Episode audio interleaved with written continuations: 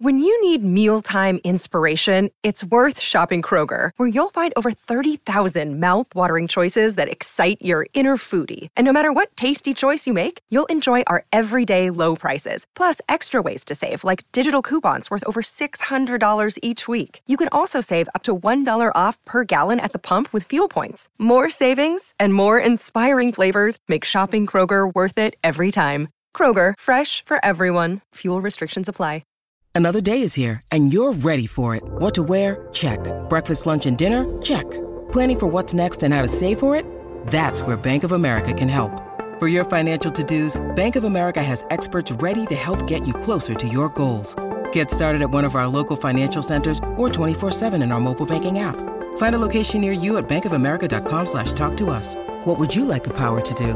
Mobile banking requires downloading the app and is only available for select devices. Message and data rates may apply. Bank of America and a member FDIC. Hello, everybody. This is Marshall Poe. I'm the editor of the New Books Network. NBN listeners like to read books and buy them. So we thought we'd tell you that right now, our friends at Princeton University Press are having a remarkable site wide sale. You can get 50% off books, including ebooks and audiobooks, with the code 50, F I F T Y, at checkout until May 31. You can save some real money on Princeton University Press books. I encourage you to go there and check it out.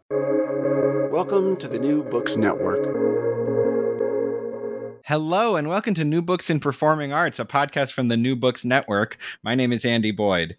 Today on the program, I'm talking to Michael Sidney Fosberg about his book, Nobody Wants to Talk About It Race, Identity, and the Difficulties in Forging Meaningful Conversations. Fos, welcome to the program. Thank you, Andy. It's good to be with you. It's really how do you, good. How do you like my interviewer voice? Pretty good. it's great. Very smooth. Thank you. Thank you.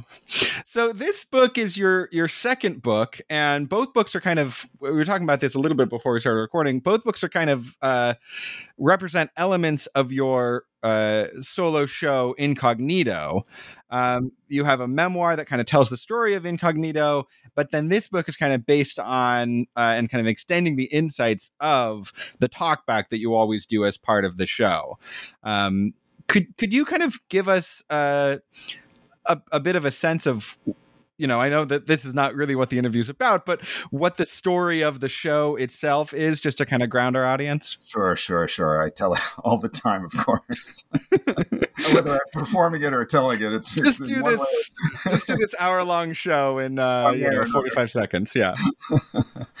um, well, I was. Uh, it's a story about the search to find my biological father, and in a nutshell, I was raised in a working class white family in the northern suburbs of Chicago, a little town called Waukegan, and I was raised by my biological mother, who was of Armenian descent, and adoptive stepfather, who was of Swedish descent. And uh, when I was in my early 30s, um, I realized uh, I was living out in California with a British girlfriend at the time, and I realized that I, uh, my parents were getting a divorce, and I realized I didn't know who my biological father was. So, on the urging of my um, British girlfriend at the time, she suggested I needed to ask some questions. Duh, and so I uh, I called my mother and um, uh, got very small bits of information from her. Um, his name, um, which was John Sidney Woods, and that the last time she had spoken with him, which was, I don't know, some 30 years prior, that he lived in the Detroit area. So, armed with that information, this was the age before we used the internet for everything. I went to the library in Santa Monica, California, which is where I was living, and I went to the phone book section, which I'm sure no longer exists. um, and libraries used to house um, phone books from different major cities around the country. So they, I looked for Detroit phone book. They had one. I looked up his name, and there were about five or six listings. I copied down all the listings. I went home and I I lived in an apartment. It was about the size of this screen that we're we're currently talking on.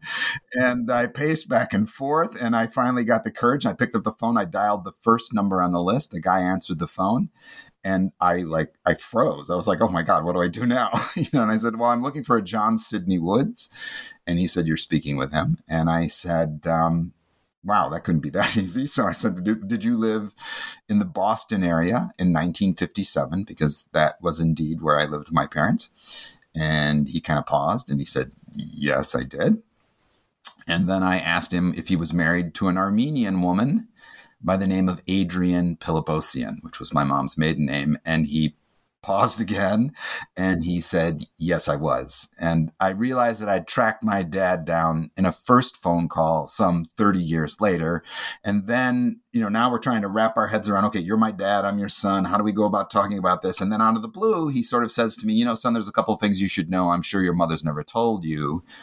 Um, and he said, First of all, I want you to know that no matter what you thought happened or what you were told, I want you to know I've always loved you and I've thought about you a lot. And of course, I was just, I, I mean, just saying that out loud to you right now, just, it, it just, it crushed me. I was so deeply touched by that, by my father telling me for the first time that he loved me. And then he said, By the way, there's one other thing I'm sure your mother's never told you.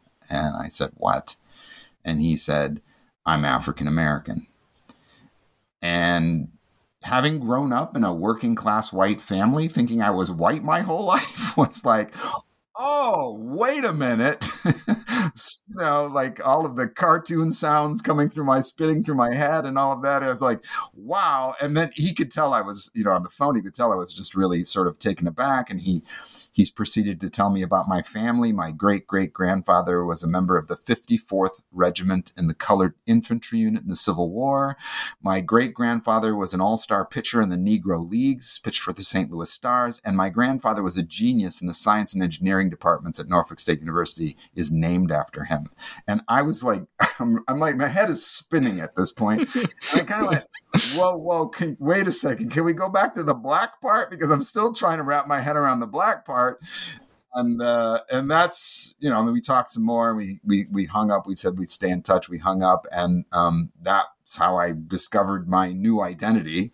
And um, from there, my a few weeks later, my grandmother called. She was still alive, and she called to to, to check on me to, to say hello and and I tell this story uh, in, as you mentioned, in a in a one man play that I developed uh, back in 2001, and uh, performed it at a, a number of theaters um, during those subsequent years. Uh, a couple of local Chicago theaters, and then a regional theater, and uh, and then at, as you well know, at the National High School Institute, which is where we met, and uh, and then from that, actually, I think it was from the NHSI uh, or affectionately known as the Cherub program.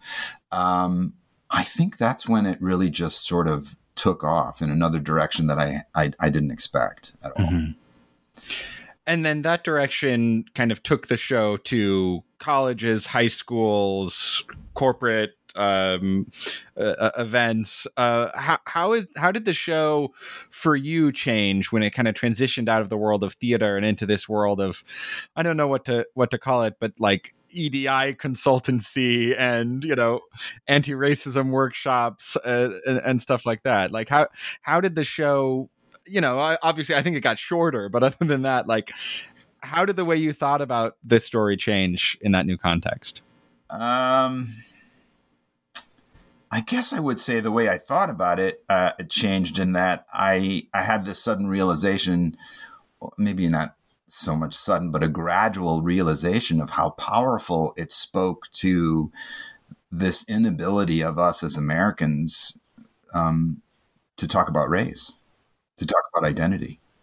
Um, and I guess I would backtrack and say it's not just Americans, although I haven't done the show in a foreign country um, it's not we don't own the patent on racism here in America. So, um, but I I gradually started to understand how my play, my story, opens people up to have um, safe, non-threatening conversations, um, utilizing something that I I actually discovered along the way from.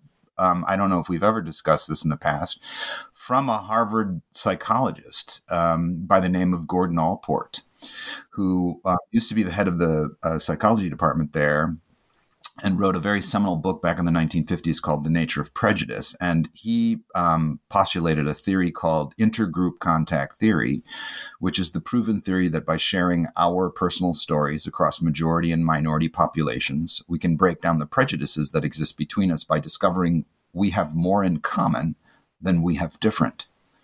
And I realized that you know, again, as I started to move into this world of whatever we want to call it, I, I refer to myself as a, you know, a DE and I um, consultant, uh, diversity, equity, inclusion consultant, um, which is weird because I also, you know, I'm, I'm, an actor really, and I still do it as acting. But, um, but that's that's the space that I'm in, and um, it's it's it's just been so powerful to be able to recognize the ways in which it allows people to open up and have really meaningful and fruitful conversations. And and along that way i've learned you know i've been doing this for over 15 years. I've learned so many things that i've been able to bring into the dialogues that i conduct after each show.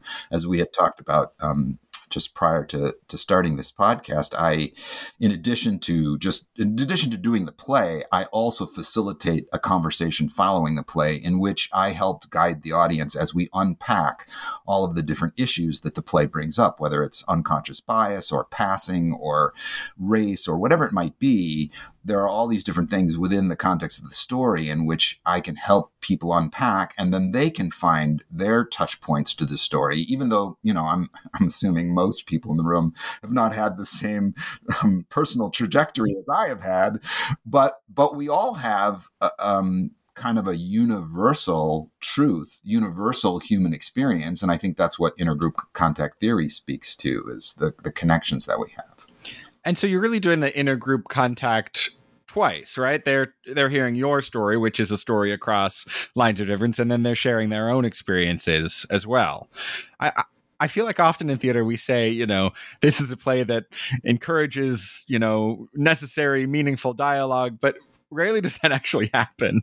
You know, it's sort of like we hope that, you know, when they go for drinks after the play, they have necessary, important dialogue. But, you know, even when a show does a talkback, that's usually not what happens. That it's, you know, it's usually asking the artist, you know, how were you inspired to write this story, which is not what you're talking about.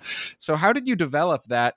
kind of format of of this very you know engaged participatory talkback well i I'm going to go back to Cherubs, to the National High School Institute. Um, actually, it became apparent there when I finished the show that first year. I think it was 2004. Um, as as as you have pointed out, you know, oftentimes there's a discussion with the artists, you know, a talk back with the artists involved. The artists the artist, me. there's no there's no other actors, there's no there's no set designers, there's no other people. So so I'm standing there and I expected to get questions from the audience of, you know, like um, I don't know. How did you decide on the arc of the story, or what what made you decide to do the character like that, or how did you decide on the blocking, or what what made you decide to do um, it this way or that? You know, things that had to do with theatrical elements of the play, but instead, students asked me questions about, um, you know, like uh, what box do you check off on applications, and and why is race so important? And why don't we talk about it? And things of this nature. And i realized then like wow wait a minute they don't want to talk about the theater part of it. These are theater students. Right right they want to talk about the identity parts of it. And so that's when i had this realization the um, the power of the story to open up these avenues of discussion. So what are some of the like opening questions that you that you throw out after the show that I throw out? Well, it's interesting. Well, usually I open it up and I just let people, you know, like ask me whatever. And uh, uh, this this is a, something that gradually transitioned over the course of doing this over the 15 years. Um, uh, lots of different questions have come about, but I, I what I've been able to learn how to do was to allow people to ask any kind of question they want, and and and let's let's let's give it a scenario. So, oftentimes um, as is the case, and thus the title of the book, Nobody Wants to Talk About It, um, people ask very safe questions. One, because it's difficult to talk about race. Two, because the first couple questions that people ask, people are l- really hesitant to be the first person to ask the first question. Um, so sometimes they'll ask, you know, um, what happened to the Brit? The, so the British girlfriend in the play who's the one who opened the door on this whole journey to some degree, and um, it's a simple and personal question, which I can answer by talking about that we're no longer together. But then I can broaden it and open it up into talking about um, how the journey for us was a journey that um, we, you know, both of us were impacted greatly because of this journey about race and identity. I can talk about um, I I'm no longer with the Brit but I did end up getting married to someone. And oftentimes people ask me the race of the person that I married. And I'll bring up the fact that my wife is Jewish, which for people, I don't know why. Some people, their heads explode a little bit, like, well, why didn't you marry a black woman, whatever. But that brings up another conversation about identity. Like, what is a Jew? Is it a race or is it a religion? And so it opens the door for richer and broader conversations. It doesn't matter how safe the question is. I can I can pull it over to the open up a a, broader question. Um, but one of the things, and you asked the question, what kind of questions do I ask? Um, in the last, I would say seven or eight years, there has been a a real interesting shift. I'm I'm sure that listeners, you yourself and your listeners are probably aware of the shift in the way that um, people perceive things and how we've become um, I don't know uber vigilant about talking about race and identity and stereotypes and things of those sorts. And um, some of it we could refer to as cancel culture or whatever, however we want to talk about it.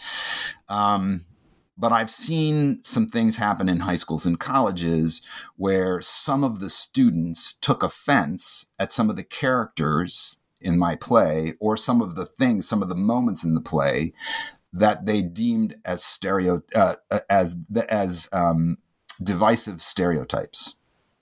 And so one of the ways I've been able to sort of open that door on that conversation, because I'll, I'll, I'll, point out again that oftentimes people aren't ready to ask you a confrontational question after a play. They're, they're gonna like you don't. I, I I'm I'm guessing you don't go to the theater and see a play by your friend, and when they see you after you know after the play, you go up and tell them, "Oh, that that, that really sucked." you know, yeah, we we that was really that. offensive, man. Yeah, that was, really, yeah. offensive. We yeah. don't do that, right? We, yeah. We'll we'll make nice or you know just say something positive in some way, and um, so that also happens with me. You know, people aren't going to uh, ask me an offensive question or whatever. Um, so what I've done is um, I will ask the audience the first question right off the bat, and I will ask people by a show of hands, um, tell me how many people in the room felt that the black characters in the play were stereotypes. And generally, a large percentage of the audience will raise their hands and I'll say, thank you, put your hands down. And then I'll say, how many people felt that the white characters in the play were stereotypes? And generally, a, a very small portion of the audience raises their hands. And I say, well, is, isn't that interesting?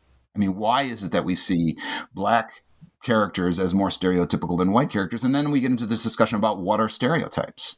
Stereotypes are thoughts, beliefs, or attributes about a, a, group of people without taking into consideration individual differences. We all have stereotypes that apply to us.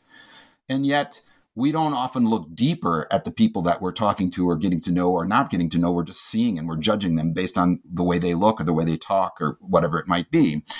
So I use my grandmother as, a, as an example, talking about my grandmother, when in fact, you probably only see maybe a minute total of my grandmother in the play. And what might be perceived as stereotypes may indeed be stereotypes, but it doesn't mean that she's a stereotype.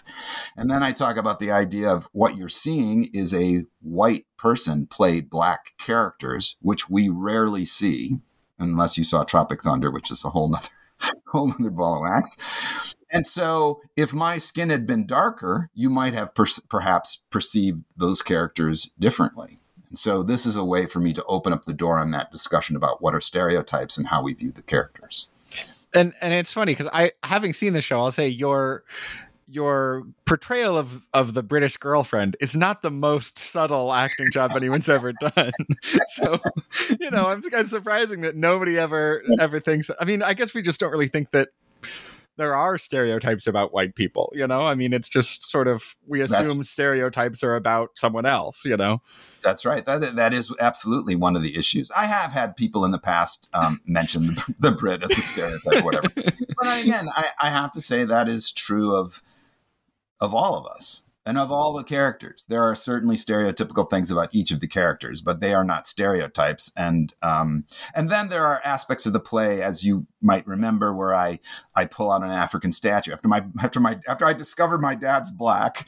There's this musical transition of which there's some James Brown music, and I dance and I pull out this African statue, and I say to audience like, okay it's not like I hung up the phone with my father after discovering that he's black and that I am half black and I pulled an African statue out of my closet. It didn't happen that way. It's a theatrical device to force you to think about the ways in which we perceive blackness. And so um, there are a lot of those moments in the play. And oftentimes I'll see people who are hesitant to laugh because they're not sure if it's it's okay. Should I should I be laughing at this? Well, will people judge me if I laugh at that? You know, and so I bring that up during talkbacks as well because it's again it's an important thing to to observe, to acknowledge, and um, to become aware of. And you feel that people have gotten more reluctant to laugh over the past like ten years or so than they were when you first started doing the show. Not necessarily. No. Okay. Uh, no. Uh, I mean, there certainly has been some, uh, I guess I'll call it pushback in high school and college students, but I haven't necessarily perceived that same thing to be true in corporate audiences. Um, for one reason, I guess I would say corporate audiences understand the time period a little bit more. I mean, they're adults, so they they actually some of them have actually lived back to 1957 and so they can understand what what our country was going through in the late 50s early 60s and and how that may have um, affected the way in which um, my mother decided to not to tell me that I was half black. Um, and it's interesting that your dad says that he suspected that she never told you that he he knew you know i mean obviously he had he had been in a romantic relationship with this woman he knew who she was but he also he knew that just given the time you know if she could get away with never telling you she probably would just would just not you know which is in a way so tragic um that she would sort of hide a piece of who you are from you, but also, you know, understanding that life was a lot harder if you were African American than if you weren't. So, uh, you know, I mean, how do you how do you sort of emotionally reckon with that decision? Well, uh, there's an element that uh, used to be in the play, um, but for time's sake had to be cut, and is in the memoir. Um, so the first time I went to meet my father, in Virginia Beach at my grandparents' house, he one evening he pulled out this manila envelope and handed it to me and said, "I'm here. This is for you. You may want to take your time with it later." And I went upstairs in the bedroom um, when I was um, retiring for the evening, and I opened it up, and there were all these letters that my mother had written to my father from the time um, just after I was born until the final letter, which was written just after we had left him and returned home to live with her parents. And in that final letter, of which I used to read in my mother's voice in the play, she basically says to John Sidney that she couldn't raise me to be black. Um, it's a very, very difficult letter to have written and to read, of course. Um, but she just couldn't wrap her head around how she could raise me to be black in a in a black world. Um, in 1957, 58, 59, there really wasn't much of a biracial community. I mean, we don't even think about it now. There's so many biracial people. I think it's the fastest growing um, den- uh, denomination on the on the census forms. Um, but I mean, that, is 10 years before Guess Who's Coming to Dinner. you know? Right. Well, yeah. and this was uh, prior to Loving versus the State of Virginia, which also plays a small role in my in my history as well, because there was a moment where my parents um, were trying to decide what to do. They were so poor living in Boston, no money. My dad was struggling with work. Um, and there was a talk about, well, maybe we could move back and live with um, your parents, meaning my, my father, John Sidney's parents, who lived in Virginia. But of course, they couldn't do that because it was against the law in Virginia at that time until 1971. So, so yeah, that, that, that letter um, really kind of opened the door for me on understanding the plight that my mother had gone through and the difficulties it was for her to try to wrap her head around how to bring up a biracial kid that didn't really look biracial, but if we had stayed with my father and stayed in the black community would have been biracial. And what difficulties would he me have undergone having to be in that environment and whatnot? And so um, yeah it became a lot clearer when i got those letters. Yeah wow so let's let's talk more about the book and kind of the lessons that you've taken from doing the talkbacks. What what are what are some of your your lessons that you feel like other people who are trying to have these kind of conversations could apply to their own you know attempts to talk about what we find so difficult to talk about?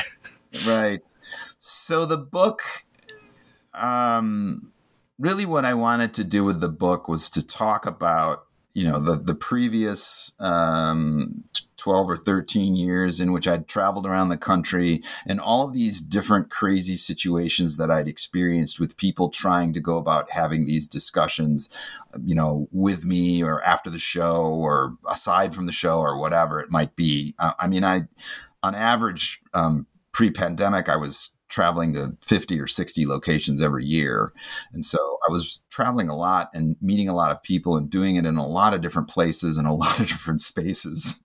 from beautiful theaters to classrooms to you know a boardroom to you know just crazy crazy places where you know as an actor i learned so much andy i mean i just you, i had to walk into each one of these spaces every day and just like assess okay how are you going to pull it off in this room? Like there, you have about four feet by four feet to move around. How are you gonna How are you gonna put eight chairs and a small table in that space and do this? Because that's what I required to do the play. So all of that was um, was was going on, and but more so to the point of the book, I I learned all these things from all these different experiences, and and what happened was as I developed this set of tools, um, and so the book is sort of laid out in well, it's a little more than seven chapters, but seven of the chapters are the tools in which I discovered, and I talk about the stories which led me to these tools. Um, and I think the tools are the things that I, you're, asking me to talk about and, and, and how I arrived at them. And um, the first tool I think is the you know I say it in the book I say it all the time it's, it's you know the most obvious and and it's uh, proven in Gordon Allport's um, theory is tell your story you got to tell your story. And again i i give um, people the, the, book is kind of a workbook to some degree. There's um, you know I, I, tell these little stories and then i talk about the tool that i arrived at. And then at the end of each chapter i sort of do like a, a quick uh, bullet point thing of here's the here's the tool. Here's how i arrived at it. Here's some suggestions of how you can implement it and, you know, one of the things I talk about in terms of telling your story is, you know, we don't all have to do a one person show. I don't expect people to, you know, like, I was born in blah, blah, blah. You know, I was like, you don't have to do that. Like, you can, you can find out so much about a person's story just by asking simple questions, whether it's, whether it's what is your hobby or what are your hobbies in which someone can reveal a great deal about themselves or if it's you know who is the person that has had the greatest influence on your life? I mean that's a deeply personal thing that someone could share in which you could learn so much about them. So there's so many easy ways to go about telling your story without writing a one person show. Um, the second tool um, which you know is they're sort of in conjunction with one another is um, don't judge the differences and because that's the first thing we do. The first thing we do is we look at someone and we we um, we automatically. I don't know if we're like hardwired for it or whatever. We we automatically judge the differences, um, and this is oftentimes where I talk to people about um, something. A lot of well-meaning people will often say, "Well, I'm colorblind, so I don't, you know, I don't see race." And I understand the the sentiment behind that. But what that says to a person of color is, I don't see you. Like, if I'm looking at you, I see you got a great beard. I made comment on it right away, right? Or, or maybe I look at the color of your shirt and go, "Hey, that color, I love that color." You would notice those things. You can't be. We're not colorblind. And to say that is is is often an insult to people of color and other people who uh, might be from my, a minority community. And so, again, instead of judging the differences, flip the script, find something you have in common, which we again we all do, and then embrace the differences. I mean, if if we were all the same, we would be bored right? It's the differences that that make us unique um, as people and in the marketplace. And so i think it's important for us to embrace those and not judge them. And then thirdly and this is um, it's it's it's it's it's it's a much broader um, idea than i'm going to state here but it's we have to recognize that there isn't one way to have a conversation about race and identity. So we we're having a conversation right now and there may be some listeners who might take offense to the way that I talk about it or the way we're talking about it.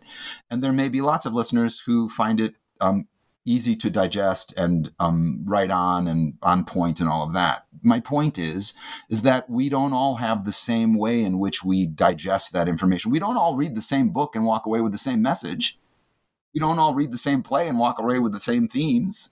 Why would we think that we could all have one conversation about race? Look, if there was one way to converse about it, we'd all be doing it. It'd make it a lot easier for us.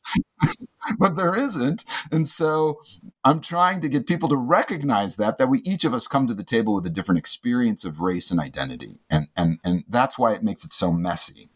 And in that messiness, we have to recognize that we can disagree so long as we're not disagreeable. And this, um, and you know, it's not something like I didn't I didn't invent this term. It I actually I think um, I think I may have heard um, former President Obama talk about this during his presidency, talking about we can disagree so long as we're not disagreeable. It's it is so in some in some ways I know people might take it as a political statement, perhaps, and and yet if it is, we certainly aren't adapting it. We're certainly not using it because we are more disagreeable now uh, in a disagreeable way um, than we've ever been. And what I'm what I'm advocating for is civility in conversations about race, and it, yes, if you want to extend it into the political sphere as well. We're just we're just not going to get on the same page if we suddenly get angry with someone. Once once you're disagreeable with someone, the conversation stops. It's right, over. Right. It's done. I'd love to talk to you about that because I mean, you've had you know hundreds of these conversations, and I'm sure you've encountered people from all across the ideological spectrum. I feel like as, you know, I'm speaking from my my liberal to left bubble in in Brooklyn, but I feel like it would be really hard for me to have, you know, an open conversation with a lot of conservatives about issues around race. I mean, I just I heard on NPR again, liberal bubble this morning that something like 50% of Americans think that there's an invasion on our southern border. Uh, and, and, you know, I'm I grew up in Arizona, and I'm like, I didn't ever see it. You know, I didn't ever see the Mexican tanks. You know, uh, driving down Highway 51. So I, would love to know. Um, you know, how do you how do you do? Uh, obviously, you know, we can't have a functioning society uh, if we if we sort of completely cut off half of the country um, but we also can't have a functioning society if if half of the country you know ignores the existence and persistence of racism so how how do you make connections with people you know kind of across uh, i don't want to assume too much about your politics but i, I feel like I, I know at least sort of what team you're playing for uh, what uh how do you do that you know how do you talk to somebody who's a you know a dyed in the wool conservative about these about these issues? What do you how do you cross that mm. bridge? Well, I guess I'm going to first say that I'm not always successful. Mean, you know, I fall down like like everybody, and I still try to use these tools. Um, I will also say it's extremely difficult. We're in a place, and you've sort of touched on this a little bit. We're in a place where one person's facts are another person's fictions. And then, and then I think you also mentioned this like, if we can't all get on the same page with what the truth is, we're going to have a very difficult time um, bridging these gaps, you know, creating bridges across uh, uh, cultures, across uh, uh political ideologies. Um, the other thing I would say is I think I, have often wanted to start. Um, I don't know. I don't know what I would call them, but for lack of a better term, political dinners where we where we would invite a number of I don't know a handful, four uh, conservatives and four liberals to the table to have dinner to break bread together and just try to have conversations um, utilizing some of these tools as the as the as the starting point for us to to you know we can disagree as long as we're not disagreeable. Um, the next one is get comfortable being uncomfortable, those kinds of things. But the one thing I think that I we're not really talking about too much because we're I guess, I guess the culture wars are are, are, are what kill, are killing us right now. um, is I I I can if if you were to talk to someone who has a political ideology that is opposite from you so let's say and we're both on the same team so let's say we're talking to a conservative my interest would not be so much in I don't know, critical race theory or LGBT issues or uh, these kinds of things. My first question to that person would be what is it that affects you most personally? Personally, on a day to day basis? Is it inflation? Is it um, health insurance? Is it um, lack of opportunity? Is it lack of job? What because because on on those levels, on those things that really affect us. Because let's face it, critical race theory is not affecting these people personally. it's not. yeah. I, I, did a panel not too long ago um, where I, moder- I moderated a panel on critical race theory with these um, three academic experts, and man, we, I, I as serious as it was, we couldn't help but laugh most of the time because it was so comical that we were having this panel discussion about something that is non-existent, and in many ways, it feels like that's the point. They chose something that they don't even know what it is and so, therefore, that's the thing that's the boogeyman, so to speak, right? So, again, that is not something that personally affects people on a day to day basis. So, why don't we get down to the nitty gritty? Let's talk about those personal things that affect people on a day to day basis. It's not. It's not about I and I I, I suppose some could argue against this, but I'm, I'm I, it's not about um, illegal and fraudulent voting either. It's not affecting people on a day to day basis, other than the fact that their side didn't win, which I would point out. I get disappointed in my sports teams constantly, who are constant. Chicago Cubs right. are constantly losing. I don't then jump up and say that team cheated. Right. they they cheated that's the name of the game. You win some, you lose some, you you move on to the next game. You know, so I, I don't know. I guess that that would be my answer to that complex question. yeah, that's always a you know because I I feel like people on the left do that too, where they're like, you know, we can't lose this election, or, and it's like you're going to lose about half the elections. You know, that's just sort of how it works. Like, you know, I feel like we have to do a better job of like I don't know how, but learning to live with the fact that you're out of power half the time in a two party democracy, you know? Well, and, and, I, and from a democratic standpoint, uh, uh, point of view, I would suggest that they, they, we, um, aren't talking about these nitty gritty things that affect people on a daily basis. Look, they wanted to um, make um, medicines more affordable for people, but the Republicans blocked a, a good portion of that that everybody wants cheaper prescription drugs. That's a that's a universal thing. Um, they blocked uh, they the Republicans blocked um, the bill that was going to help um, uh, soldiers with um, from burn pit uh, uh discrepancies and wounds and uh, illnesses, and they blocked that until they finally came around and went, oh wait, we better not block that. So so again, things that are helping people. I don't think the Democratic Party makes enough of of a case for here's what we're trying to do and here's what they've done to prohibit that. But that's we're not here to talk about right, politics. Right, right, yeah. I'd love to hear some of the like what are some of the most unexpected locations you've performed your show and and and what is the recep what what are sort of some of the ranges of of reception that you've encountered at those places well i'm going to tell you about uh, the, the first thing that comes to mind was a crazy thing that happened. Um, I don't know if it's so crazy the performance uh, venue, but I, I I had a a law firm, a fairly large law firm that had offices all over the Western United States. Um, uh, the name is Holland and Hart, and I went to their locations. I don't know, probably eight different locations. Their main office is in Denver. I did several shows at the main office, and then Boulder, and then um, was I in Phoenix? I think I was in Phoenix, uh, Las Vegas, um, Salt Lake City, Boise, Idaho. Um, anyway, I, I remember it was the first show in a string of, I think I did 21 shows over the course of three months. It was my largest contract. I was so excited about doing it, working with this law firm. They really got it. They really understood what I was doing, the director of HR. And so it's the first show. We're in a, I don't know what else to call it other than, um, like a large conference room. They had rows of seats and they had um, an area where they would have a podium and a speaker and they had all this the video capability behind me to you know project things. I don't use projections or whatnot, so it wasn't it wasn't useful for me. But so you know we removed the podium, we set up some chairs and a table, and um, and there were about I think the room was packed. There were about 75 people in the room um, that that morning. And again, it was the first one of the series of 21 or whatever. And I'm doing the show and it's going great. The audience is laughing. They're having a great time. Um, I'm having a great time. We're really, you know, a lot of it is, as you know, is direct address. I'm, I'm really reaching out and connecting with each person in the room. At least I'm trying to.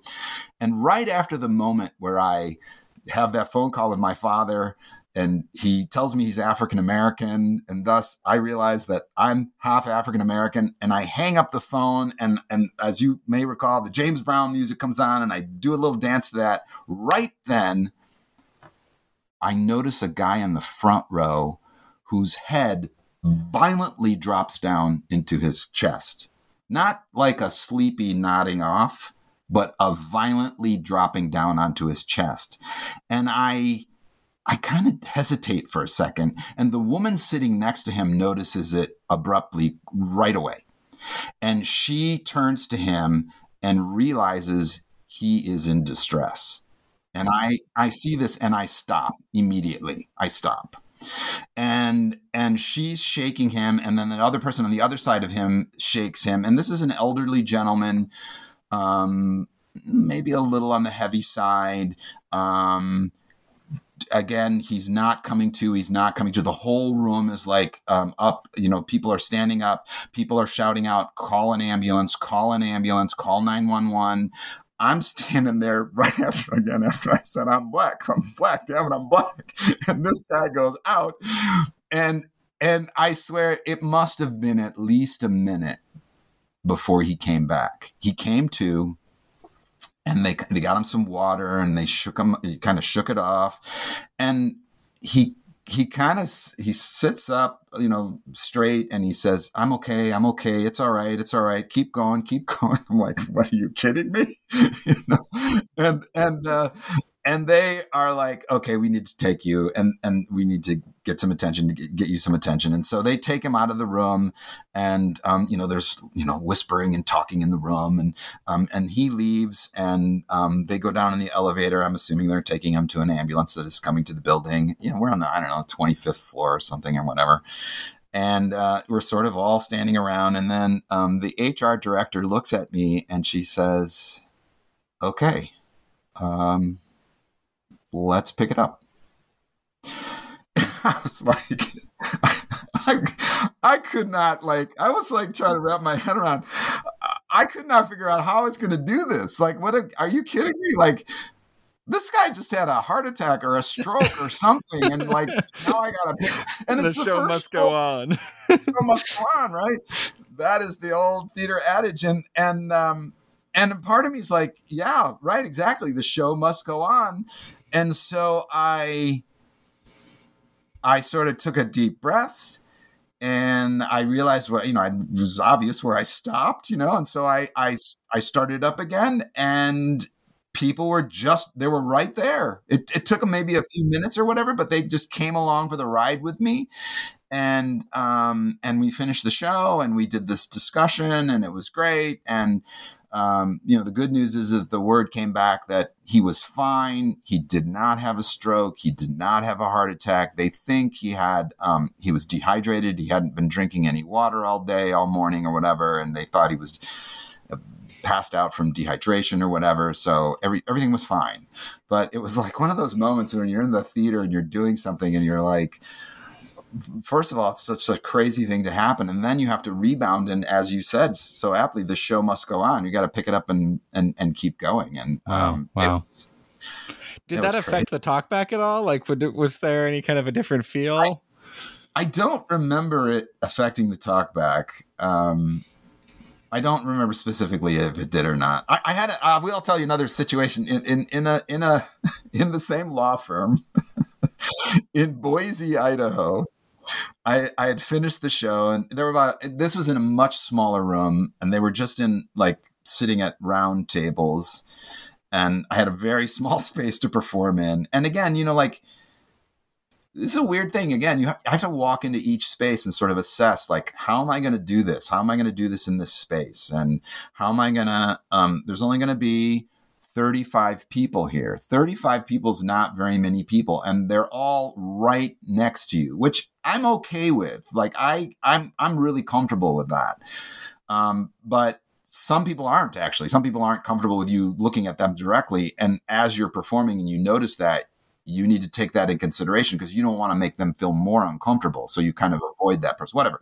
So I finished the show. It goes really well. They really enjoyed it. We're in the middle of the talk back and we're talking. And um, I don't remember what we were talking about. I guess I was maybe I was explaining the disagree so long as we're not disagreeable um, tool. And this gentleman says, um, "Well, how do you go about doing it? Um, you know, doing that in this age, in this this time in which we're living?"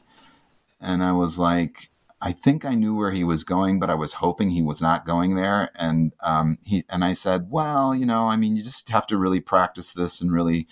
And he said, "Well, I just don't get it. You know, I mean, Trump's a racist, and so how do you get around that?" And I was like, First, my first thought was in Boise. Wow, that was my first thought, Andy. My first thought was, wait a minute, I'm in Boise. The like, stereotype yeah. is how do you go around doing that, sir?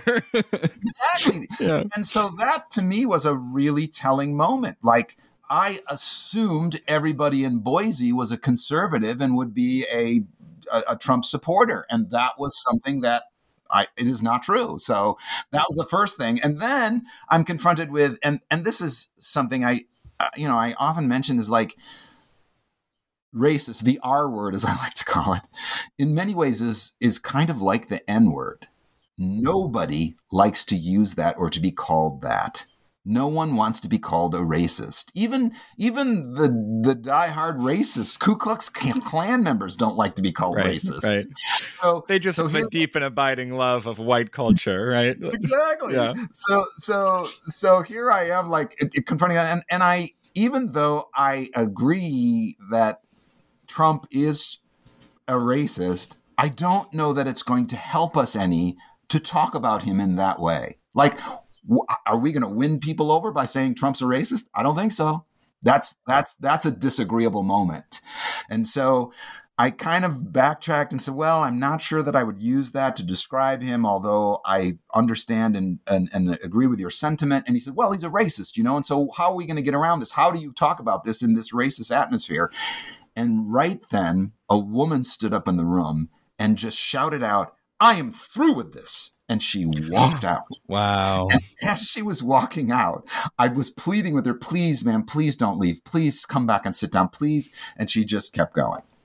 And you could feel the pall over the room. Like, oh man, we crossed a bridge. That was we crossed a line there. That was that was too far. And I you know, I said, look, this is this exactly applies to the tools Mm-hmm. We can disagree so long as we're not disagreeable. Like you said something, sir, that was extremely disagreeable and it upset her. Now, the tool on her side is she needs to get comfortable being uncomfortable.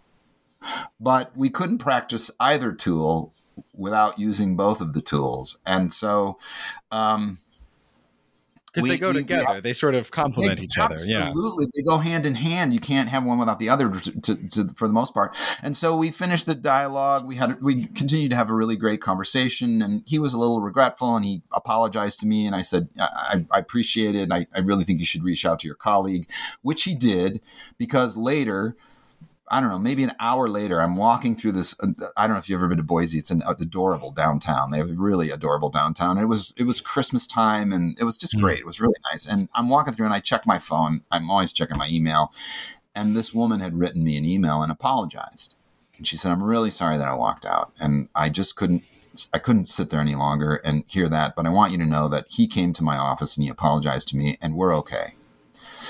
And I wrote her back and I said the same thing, and I just told you and your listeners is that we need to practice both of those tools in tandem. That, you know, like we've got to get comfortable being uncomfortable and we've got to be able to, you know, talk about things and disagree about things, but not be disagreeable about them. So the same law firm brought many, many um, learning episodes from That's great. That's great. And then now you've also had uh, people sort of on the other side of the political spectrum refuse to engage with your with your talk. You know you've had you've had especially students who have you know just kind of said we're not going to deal with this you know this is stereotypical etc and and how have you can you talk about how kind of what tools you've used to to open up that dialogue of, of people who maybe are i mean I, I i think there are a lot of people you know not just young people but maybe it's especially noticeable there uh, who who aren't comfortable with discomfort and and and uh, you know want everything to be presented in a way that's you know conforms to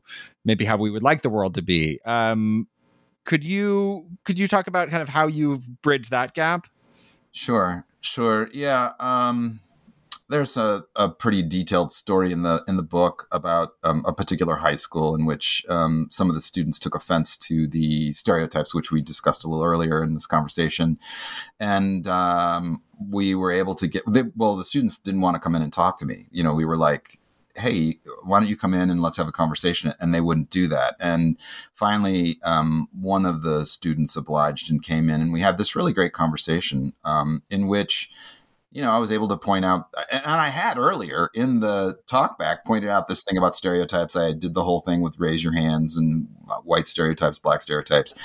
Um, but we got to talking about um, theater and um, theatrical devices and all of those types of things. And fortunately, this kid was actually in the theater and he really sort of understood what I was talking about. And, um, uh, was able to go back to his group of students, and I don't know how they all responded to that, but um, but here's the thing, and this is why I, I emphasize that that tool. I guess it's the third tool is recognizing that there isn't one way to have a conversation about race, black or white. We've got if if we're gonna if we're gonna make any progress whatsoever, if we are um, demanding that we can only have talks on our terms, we're never going to have the talk. We're, mm-hmm. we're only going to um, perpetuate what we accuse the other side of, uh, of perpetuating. And um, I had some experience. Um, I was asked to teach uh, an anti-racism course for Carnegie Mellon University's uh, theater department in the fall of 2021. Um, after the George Floyd protests uh, that summer, a lot of people, was it that summer? No, it was, that was 2020. Yeah. It was 2020. Yeah. Well, after those protests, I think many of the uh, schools um, decided that it was really important for us to do some some deep work, and the theater department decided that they were going to, since everyone was, um, maybe it was the fall of 2020. Anyway, um, they decided they were going to bring in a bunch of people because they were all doing most of their classes online. They were mostly virtual at the time. And so they decided that they were going to do this anti racism work, which I give them kudos for. I think it was really a brave and uh, important thing to do. And so, because they were also doing it virtually, they were able to um, people from all across the country. And I was one of, I think, six people who taught um, courses in anti racism. Um, my particular course, and as you could probably surmise, was about um, one man, uh, one person, I shouldn't say one man, one person plays and uh, race and identity. And because I've, over the years, um, obviously been a one person performer, I also know a lot about um, solo performers and utilized video footage and writings by a variety of different performers from John Leguizamo to Eric Bogosian to Spalding Gray to um, Lily Tomlin to um, I don't know a whole bunch of people, and I and we talked about a, a variety of different things from uh, appropriation to stereotypes to you know I only had I think six classes with each of these groups, six two hour classes. I had four sections of the group, and it was for not just the students but also for the faculty and for the staff. So in each class, I would have a number of students, a number of faculty, a number of staff. And during one of the classes, uh, well, two two of the four classes went went swimmingly well, and two of the four classes had some bumps and mm-hmm. problems. Mm-hmm. Um, one of the classes on the very last class, in the last 10 minutes of the class. yeah, it was great. Um, two um, Asian American um, students accused me of. Um, I, I, don't remember what the exact accusation was, but I, I they accused me of um, belittling them or their race, I guess, which like the entire and this is the other thing like you're all on Zoom. You got these little screens all across the the the the, the your your screen. You got these little windows. Half of them are not on visual. Right, Most of right. the students are like not even there. You're like, oh man, this is a challenge. yeah. Talk about a challenge. Right. Um, and but for those that were there, that I could see, like the the the looks of shock on people's faces were like, what what is going on here? What is what are they saying? And they accused me of um, of doing that and of um, of not having not being qualified to teach the class. What qualifies you to teach this class, and why do you why are you doing this? And this is really destructive. And blah, blah. I was like, whoa, whoa, whoa. First of all, like, what gives you the permission to talk to me, your professor, your teacher, in that manner in front of the class? Like, when did that come about? And secondly, if you felt that way prior to this, I would have hoped you had come to me or someone in the administration to talk about it. And if you just suddenly felt that way, perhaps the best thing to do was, you know, perhaps say, hey, could we talk about something after the class? But to blow up the class in that way, I, I bring this up as an example because this is the kinds of things, and I have talked to, I don't know, I, I probably have about I don't know, half a dozen or more friends who are professors in theater departments across the country and art departments, and they have all experienced something similar. Something where students have just, I don't know, gone off the deep end. I don't know. I, I, I don't know how else to describe it. Been disagreeable using your terms. yes, disagreeable, exactly. Mm-hmm. Which, um, you know what he, I, I, after the class so we finished the class and i sort of um, tempered it and sort of had this um, tried to calm things down and um, and just you know talk about that I was appreciative of the class, but unappreciative of the the disruption that just took place. And a couple of the staff members and faculty members stayed on the call after they everyone had left, and they were they were aghast and one of them, who I actually weirdly enough had a, a connection with, his his mother used to run a theater company. Oh man, in of all places, Highland Park, Illinois, a block away from where the terrible tragedy took place on July 4th. I spent a great deal of time in that theater. I did my show at that theater. Anyway, his mother used to run that theater, and now he was the technical director at Carnegie Mellon, and he'd been there for 20 some years. Anyway, he said to me, Michael, I'm so sorry. I have been, I have experienced this in my classroom over the last five or six years, and it is so distressing, and I don't know what to do about it. Um, and there is a book that I recommended to them and I've recommended to others. Um, I don't know the full title, but the partial title is The Coddling of the American Mind. It's uh, by a couple of, um, I guess I would say they're a little more on the conservative side or center right side. They write about what's happening in colleges and campuses and this um, canceling, and they talk a great deal about the model that the University of Chicago took in setting forth uh, a letter and a contract about trigger warnings and things of that sort. Um, and you know this this is happening in a lot of places and i'm not exactly sure you know how we combat it as teachers um, whether we're um, theater practitioners or uh, teaching artists or whatever but it we have to be able to to to get people to recognize that although their feelings may be not maybe are valid that we all see things in different ways and that we all bring these different things to the table and it makes for a messiness.